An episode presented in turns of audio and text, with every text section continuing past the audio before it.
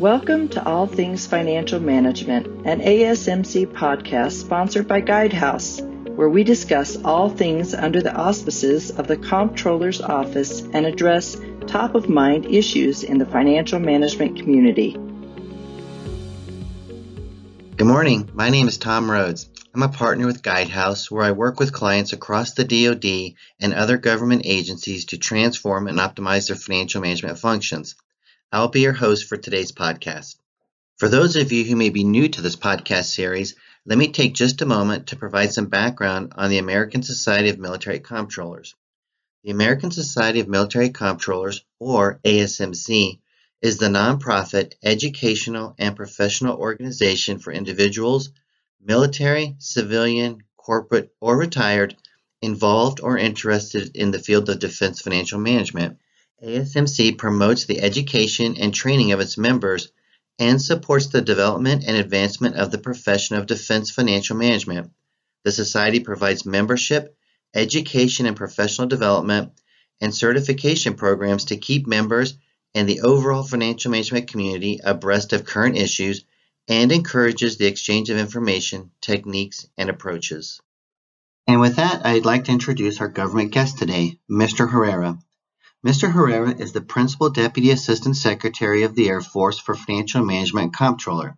He oversees the budgeting, cost estimating, and financial operations of more than one hundred sixty-five billion dollars in annual resources that support Department of the Air Force priorities in accordance with Congressional, Secretary of Defense, and Secretary of the Air Force direction. Additionally, he is responsible for the professional development of more than twelve thousand military and civilian members of the Air Force financial management community. Prior to his current position, Mister Herrera was the Deputy for Budget, Office of the Assistant Secretary of the Air Force for Financial Management Comptroller. There he was responsible for planning and directing Air and Space Force budget formulation and execution of appropriations. He led a staff of civilian and military financial managers who develop, defend, and execute funding that supports military operations and Department of the Air Force priorities. Mister Herrera began his career with the Air Force as a Palace Acquire intern upon graduation from the University of Texas in San Antonio. He has held various positions within the Air Force in the areas of budget formulation, program integration, and resource management. Good morning, Mister Herrera. Thanks for being here with us this morning. Appreciate your time. Good morning, Tom. Thanks for having me. You know, Mister Herrera, you've been acting as the Air Force S A F F M, and you're currently the Principal Deputy. Can you share with us your journey and tell us about what led you to your current role? It's interesting. I've been at this for almost thirty-four years. I'm a thirty-four-year career civilian Air Force employee. Now I say Department of the Air Force employee. Coming out of college in nineteen eighty-seven, I was in Texas, graduated from U T in San Antonio, and needed a job. Both my parents were career civil servants, both retired from the Army, and I thought, okay, that's a neat place to start working as a professional, and came in as an intern. The Air Force had an outstanding scholar program called the Palace Acquire Intern Program, and I came in as an intern and was sent to Hurlburt Field in Northwest Florida on the Florida Panhandle, which was a surprise to me because at the time there were numerous Air Force bases in San Antonio, and I thought for sure I would work in San Antonio. And thirty-four years later, I've yet to work in San Antonio. It's been a wonderful journey, and I modeled my career a little bit like a military member in terms of having moved around a few times. I P C S'd, permanent change of station, to Scott Air Force Base, and then went back to Hurlburt after Air Force Special Operations Command stood up, and got to be a part of that, a brand new major command with an organization that had a really neat mission supporting our special operators who were at the tip of the spear for, gosh, largely the last twenty to thirty years fighting war on terror and just being really involved globally in a lot of our defense operations. And spent eight years as a member of Air Force Materiel Command, working at a product center at the Air Armament Center when that ex- center still existed, and was the Deputy Comptroller or Deputy F M there. And it's a large test evaluation center as well as an acquisition center for developing munitions. Think J D A Ms and AMRAAMs and JASSMs, those really high-end munitions that we need for current and future fights. So that was a very rewarding opportunity. And Marilyn Thomas and Pat Zorotkiewicz, both legends in the Air Force F M career field, continued to recruit me to come up to the Pentagon. And in two thousand twelve, I did. I came up and worked in the engine room and worked in budget for uh, about a year and three months. I had a really neat experience. And from that position, launched into the S E S ranks, uh, became a senior executive service member. So did that for uh, three years and was able to get back to AFSOC, Air Force Special Operations Command, as the executive director there. So I was a, the senior civilians, if you will, almost a deputy commander from a civilian capacity, supporting at the time General Heitholt and then General Webb as the commanders at AFSOC. I really enjoyed that stay, certainly got to see and focus on the operational side of things, as well as supporting a lot of their resiliency initiatives that they had going on.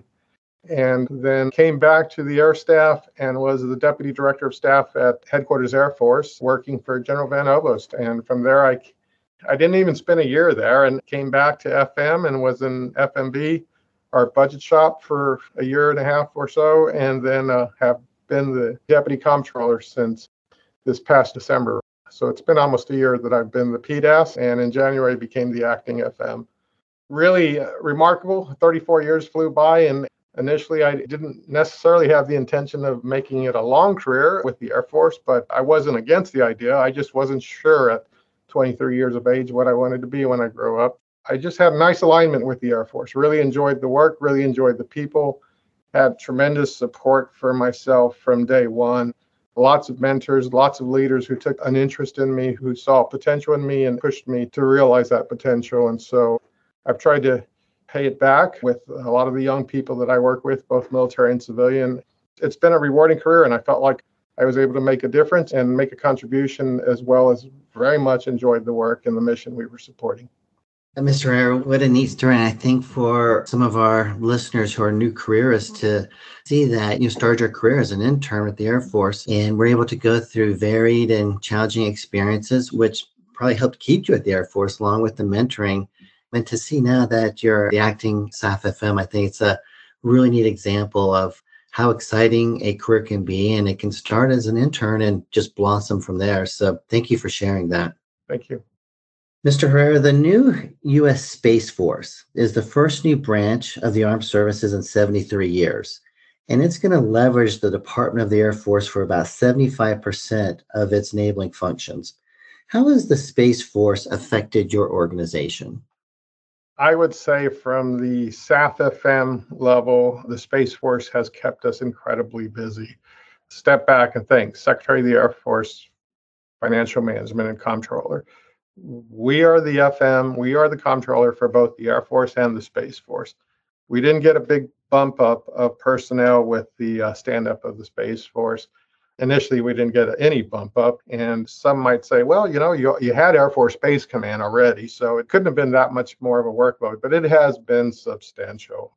From an appropriation liaison standpoint, can you imagine just the interest from the Hill and the amount of office visits and congressional inquiries and questions and support that we have to provide to make sure they understand what this force or service was made up of, and lots of interest in the structure and the funding and the programs that we were supporting. Additionally, this was a new service, new appropriations, new military personnel appropriation will start in twenty-three. We wanted to wait till all of the transfers of personnel from the other services, as well as from the Air Force to the Space Force, leveled off. Additionally, we're going to have a new personnel and pay entitlement system called A F I P S, and we wanted to start the Space Force in that new system versus trying to force our very old pay system to work for that new Space Force MIL-PERS appropriation. But we had a new operations and maintenance appropriation, new procurement, new R D T and E. Tremendous amount of workload that went from standing up all of those new appropriations, building separate J books, justification books for the budget. I mentioned the appropriation liaison work that we had to do.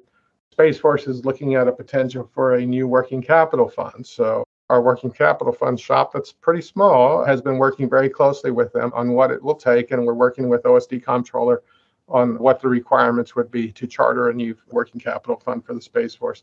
To sum it up, tons of work. Most of the transfers were of appropriated funding and personnel were twenty-one and twenty-two transfers. So clearly for F Y twenty-two, I need an appropriation and an authorization bill to finish the work we need to do in twenty-two. And there will be some more transfers probably in twenty-three and beyond, but the majority or the bulk of it will have accomplished in twenty-one and twenty-two. Knock on wood, we'll have an appropriation in twenty-two.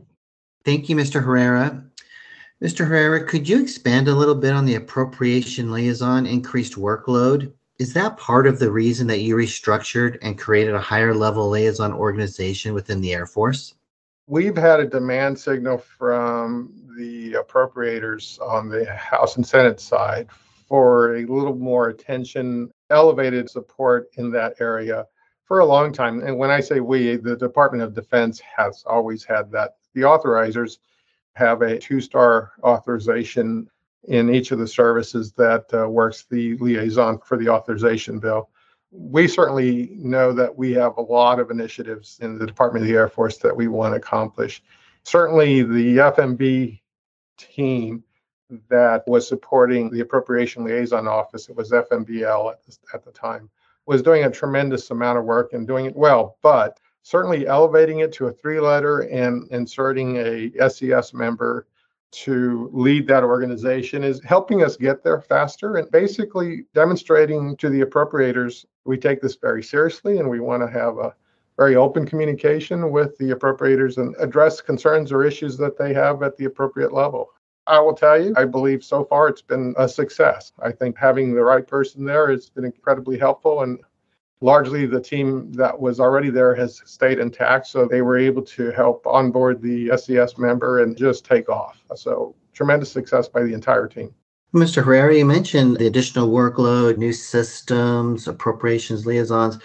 How is the twenty-three P B R going? It's sporting.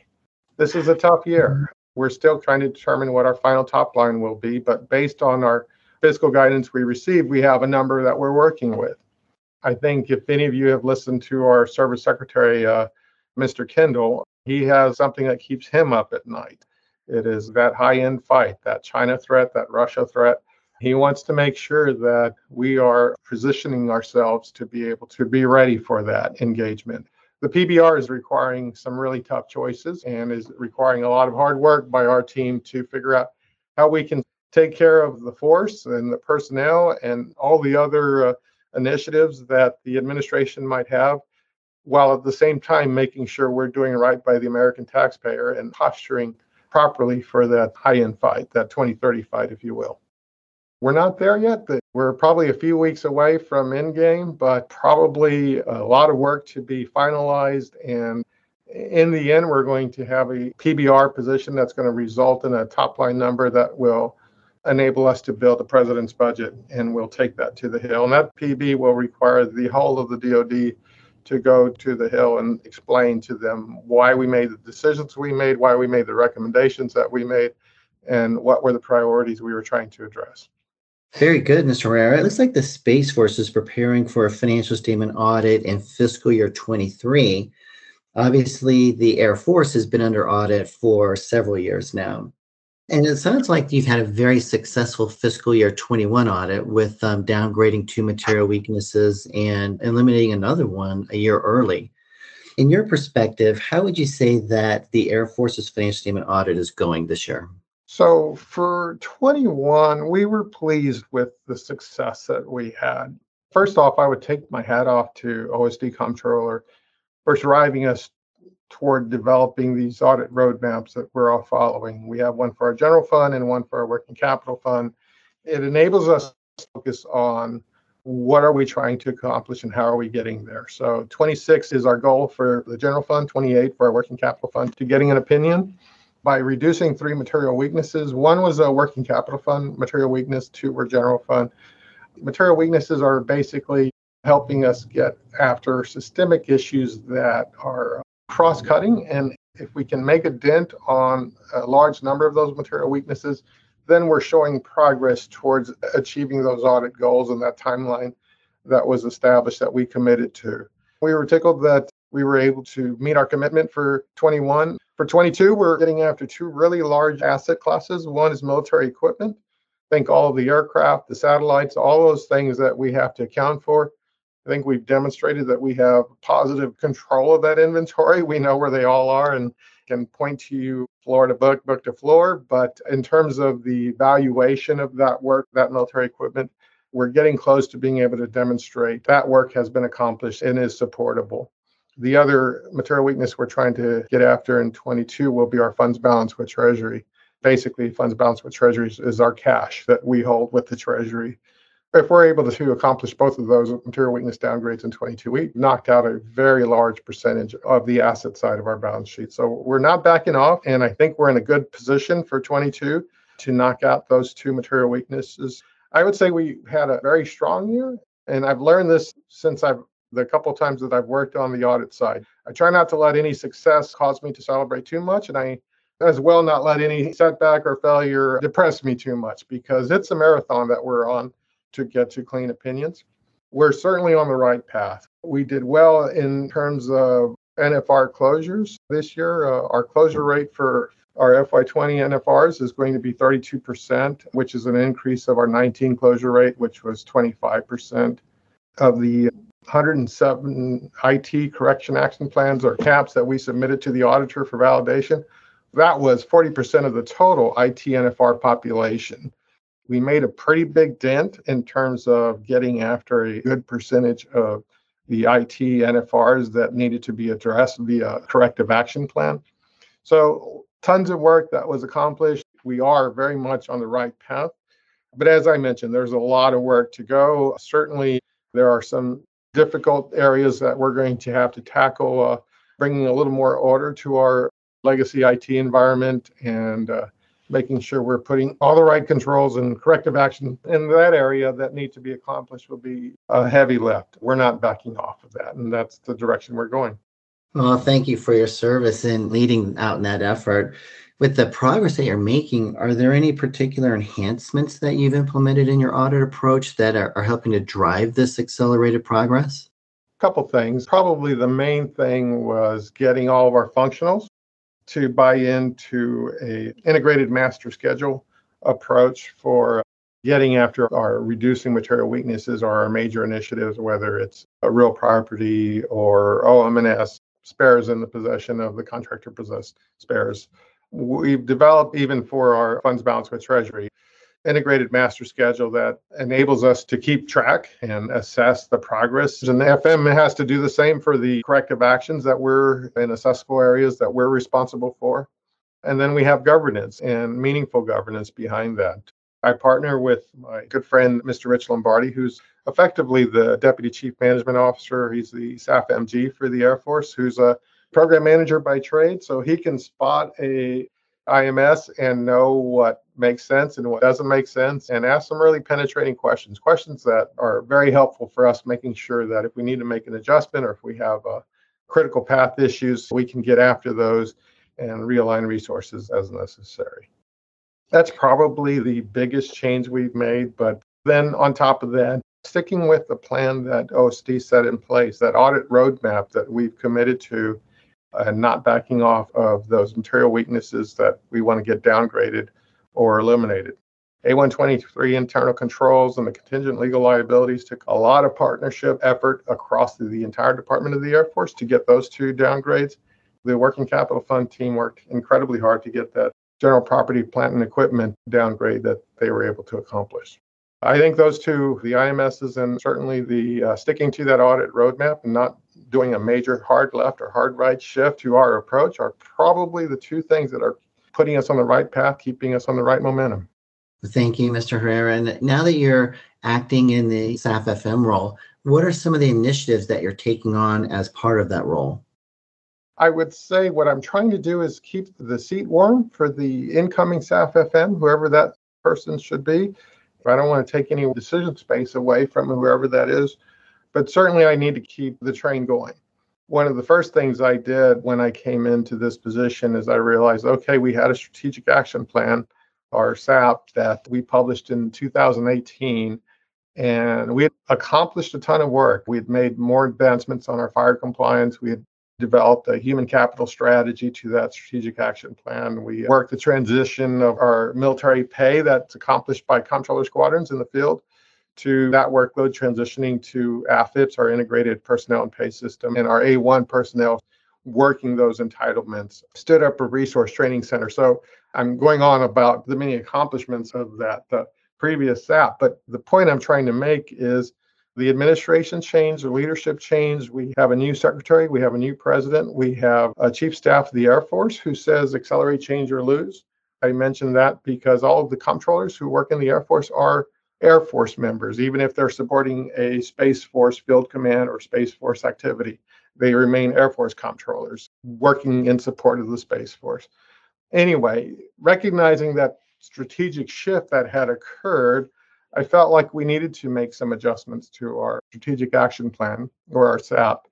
So we have a draft S A P that is probably the ninety-three percent solution, and hopefully sometime in the next few months, I'll have a comptroller that I can hand that to and allow them to make whatever edits and adjustments that they feel we need to make. But the shift I'm wanting to go through is implementing a data strategy, implementing a, an I T strategy for the F M systems that is going to help us focus on rationalizing the number of systems we have, eliminating what we can as quickly as we can, making sure we're leveraging that E R P that we've been uh, focused on for so long.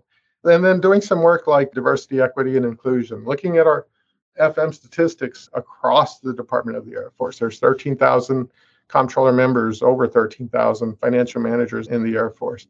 We need to make sure that we're not creating any barriers or there aren't any issues that we need to address. And so we're looking at our uh, demographics. And in some cases, if we see trends or issues, it, it gives us a chance to act upon those and not be reactive, but more proactive. So uh, our costers are trying to uh, rejuvenate a B C A or a budget business case analysis capability at the field level. And we're really needing to expand on our data analytics.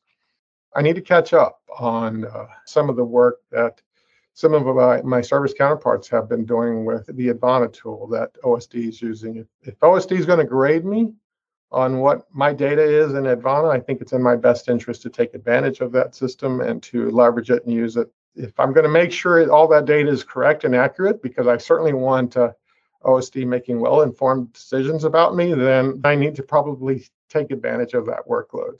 Those are some of the things that I'm wanting to get after from a uh, strategic action plan standpoint.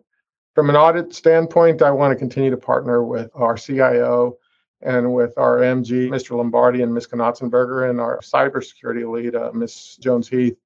Effectively, those are some of the big rocks we're going to have to get after in this audit. It's not just the F M systems, but our functional systems as well, making sure that we're rationalizing as much as we can, eliminating as many systems as we can, leveraging the E R Ps that we have as much as possible, but then recognizing we've committed to some other systems that are, aren't in the E R P, and And we need to make sure those systems that we'll continue to keep around are structured to have the right cybersecurities in place, as well as having the right accounting conformance capabilities in place. So there's a ton of work there. And by partnering across the department and across the staff and leveraging our audit experts to help us do this prioritization, we can make some correct resourcing decisions rather than trying to get after every problem at the same time and giving every problem equal weighting. We probably should do a little better prioritizing of those problems so that we're getting as much bang for our buck, if you will. Those are some of the examples of the things I'm initiatives I'm doing. And on a lot of these, I'm really just sort of bringing them to the ninety-five percent solution. And that's the direction we're going. And hopefully the incoming S A F F M will be able to slap the table and say, yep, I like the direction you're going there. And we can move forward from that point. I really like the spirit of collaboration and the teamwork that it sounds like you're building and driving, which I think is probably a key indicator on the success that you've had and a key metric in terms of the acceleration and the progress that Air Force has had. So I really like that whole concept that you shared about collaboration and teamwork. I wonder what keeps Mister Herrera awake at night? I would say the things that I talked about in terms of competing and winning at grade power competition. That really is keeping me up at night. And it's only because with this twenty-three P B, and it's not just this upcoming president's budget, which we don't even have our final number yet. We have to get and finalize our P B R position with O S D, CAP, and Comptroller. Even in the previous few P Bs, we in the Air Force know that there are things we need to address to get after that high-end or great power competition. And that makes for having to uh, make some really difficult choices. We're working with our programming partners, and we're trying to help identify where there's opportunity. But we're also going to have to make some tough choices, and we'll have to present that budget to ultimately whatever it, it ends up being. There's going to be decisions that will need to be presented to the Hill, and we're going to have to get their buy-in to some of the priorities and the choices that we made and help them understand the rationale for, for why we made those choices and gain their support. Effectively, I mentioned over thirteen thousand financial managers. I need all of them marching in that direction. I need all of them making sure that we're supporting, getting after our resources and being as effective and efficient with the resources that we're entrusted with so that we can continue to make those proper investments. So making sure we're all marching to that drumbeat and supporting those priorities is something that I take very seriously and want to make sure our personnel are ready to meet that resourcing challenge. Thank you for sharing that, Mister Herrera. And for our last question this morning, knowing what you know now, what advice would you give a new careerist who's just starting out in the D O D F M space? Mister Rhodes, thanks for that question.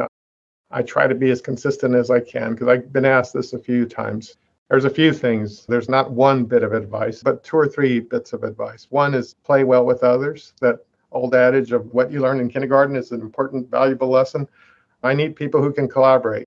I can't work these budget and cost estimating and audit issues on my own. We have to collaborate with a lot of other people, and we have to build trust and make sure that we're viewed as advisors and strategic partners and trusted advisors and strategic partners. Playing well with others is important. Work hard, have an incredibly strong work ethic and reputation for follow-through, and not just work hard, but work smart. Be willing to push yourself and as well look at improving ways of doing business. Don't just accept status quo. Probably one of the things that served me well is a lot of my leaders knew that if they handed me a project, if they handed me a task, they didn't lose a lot of sleep over whether or not I was going to finish it and deliver it for them. I really encourage young people and new careers to have a reputation of follow-through and, and have a strong work ethic. I certainly would encourage them all to continue to develop themselves professionally. Being a member and participating in professional organizations like American Society of Military Comptrollers is a fantastic way of building a network, of being able to figure out how to benchmark off of other people's skills. Certainly a great way for people to recognize one's potential. It was an example of that is meeting Air Force Special Operations Command to go work at the Air Armament Center. I was a, largely an O and M background. I'd done some investment work, but just by having a reputation with people I'd worked with at the center at, at Eglin, I think I was viewed as a commodity and someone worth investing in. Participating in professional societies like A S M C helps you achieve that. Those are probably three nuggets I would say are important.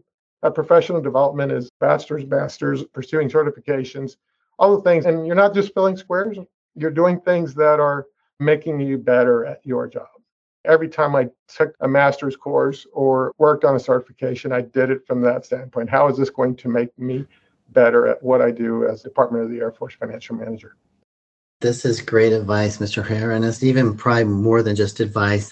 As you started out as an Air Force intern and progressed your career to the current role that you have, our new careers who are listening could take this to heart and have a career that blossoms the same way. So thank you for sharing that with our listeners. Appreciate it. Thank you for being with us today. I know you're very busy and just wanted to say thank you on behalf of A S M C for your time and for sharing these words of wisdom with us. Thank you so much, Mister Herrera. Thank you, Mister Rhodes. Thank you for tuning in to All Things Financial Management, an A S M C podcast series sponsored by Guidehouse. You can find all our episodes on A S M C's Engage platform and at our website, guidehouse dot com, All Things Financial Management.